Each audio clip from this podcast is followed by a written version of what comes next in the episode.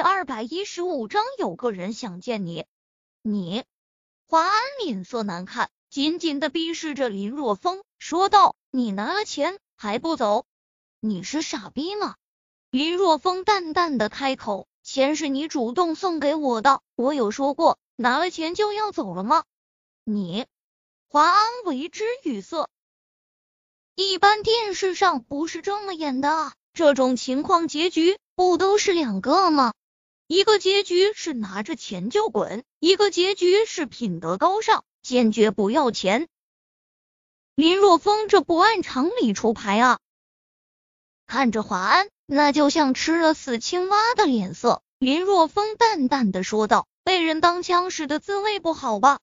你，看来你很聪明啊。”华安面色阴沉，冷冷的开口说道：“不错，的确是罗少让我这么做的。小子，我告诉你，得罪罗少是没有好下场的。”此时，罗英俊正站在不远处，手中端着一杯酒，好整以暇的看着这里。不久之后，陆神阁的陈万里就会对林若风出手，林若风必死无疑。不过，在林若风死之前，他准备好好的羞辱林若风一番，这才有现在发生的事情。得罪罗少没有好下场。林若风嘴角轻扬，淡淡的开口：“上一次他也是这么说的，然后他的脸就被老子打的连他妈都不认识了。这么说，你是执意要和罗少作对了？”华安寒声开口，手掌一挥。顿时，几人就将林若风包围。很快，这里的动静就吸引了其他参加酒会之人的注意力。之前只是动动嘴皮子，难道现在要动手了？很多人都是抱着一副看热闹的心态，对于林若风，他们不会同情，也不会站出来阻止，因为林若风之前表现的足够嚣张。而且林若风只是一个小农民，不能给他们带来任何的利益。将林若风包围之后，华安将目光抓向罗英俊，见罗英俊点头，于是狠狠一咬牙，说道：“动手！”他带来的这几人虽然穿着很是高贵，但实际上是罗天集团几名保镖。此时得到华安的吩咐后，毫不犹豫的。向着林若风出手，呵呵，林若风冷笑一声，闪电般出手，砰砰砰，几秒钟的时间而已，所有围着他的人全部倒下了，包括华安。一群菜鸡，竟然还敢对我出手！林若风拍了拍手后，嘴角一咧，将目光转向罗英俊，说道：“罗英俊。”你能不能有些出息？想对付我，也花钱请一些高手，从哪里找来的这些歪瓜裂枣？也忒差劲了吧！挑衅，赤果果的挑衅！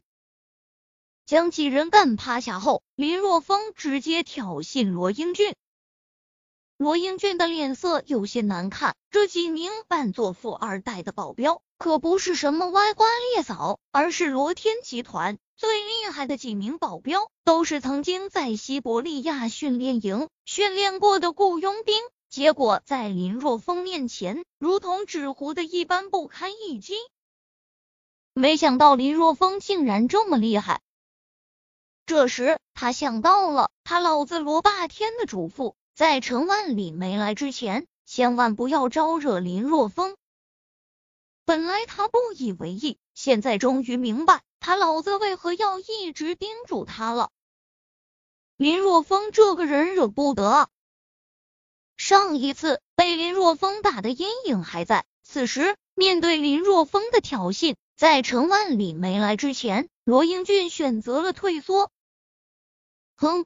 罗英俊闷哼一声，说道：“他们都是来参加酒会的朋友，你却将他们给打了，真是个野蛮人。”罗英俊这话说的，不仅那些前来酒会的宾客不信，就连他自己都不相信。显然，明眼人都能看出来，罗英俊怂了。身为罗霸天的儿子，在他举办的酒杯上，他竟然被人压得抬不起头来，这简直是一件不可思议的事情。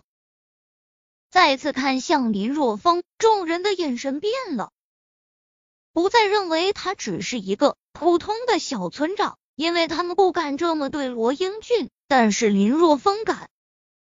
林若风敢这么对罗英俊，到底是真的只是愣头青呢，还是有这么硬杠罗英俊的底气？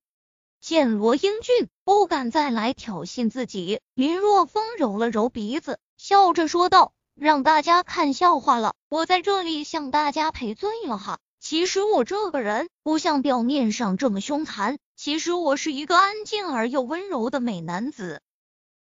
安静而又温柔的美男子。”众人嘴角抽搐，短短十多秒就将几名大汉给揍得爬不起来。这是安静而又温柔的美男子。你安静又温柔，那你脚下踩着的是什么？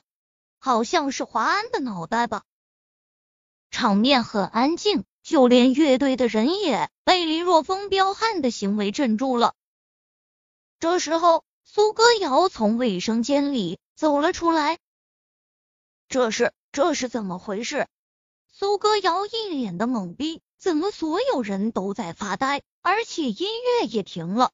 将目光转向林若风，苏歌瑶面色一变，因为他看到林若风身边横七竖八的躺着几道人影，而且他的脚还踩在一个人的脑袋上。这个家伙又闯祸了！你干嘛呢？快将脚拿开！你踩到人家脑袋了！来到林若风身边，苏歌瑶狠狠的瞪了林若风一眼，说道：“我刚才不是和你说过不要闹事的吗？我没闹事啊。”林若风一脸无辜的模样，说道：“你没闹事，那他们怎么都倒了？而且，而且你还踩着人家。”苏歌瑶指着周围的一片狼藉，问道：“呃？”这个真不关我的事啊！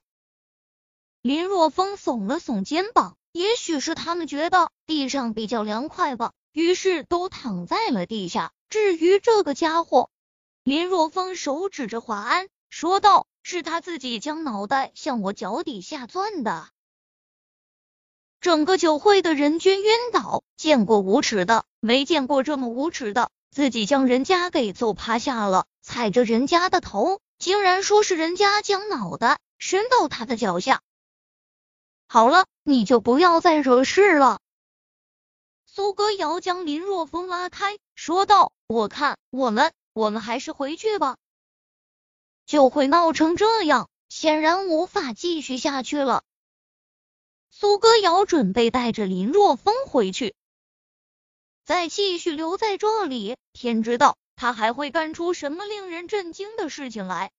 然而，刚走出两步，罗英俊突然间拦住两人，看着林若风说道：“林若风，有个人想见你。”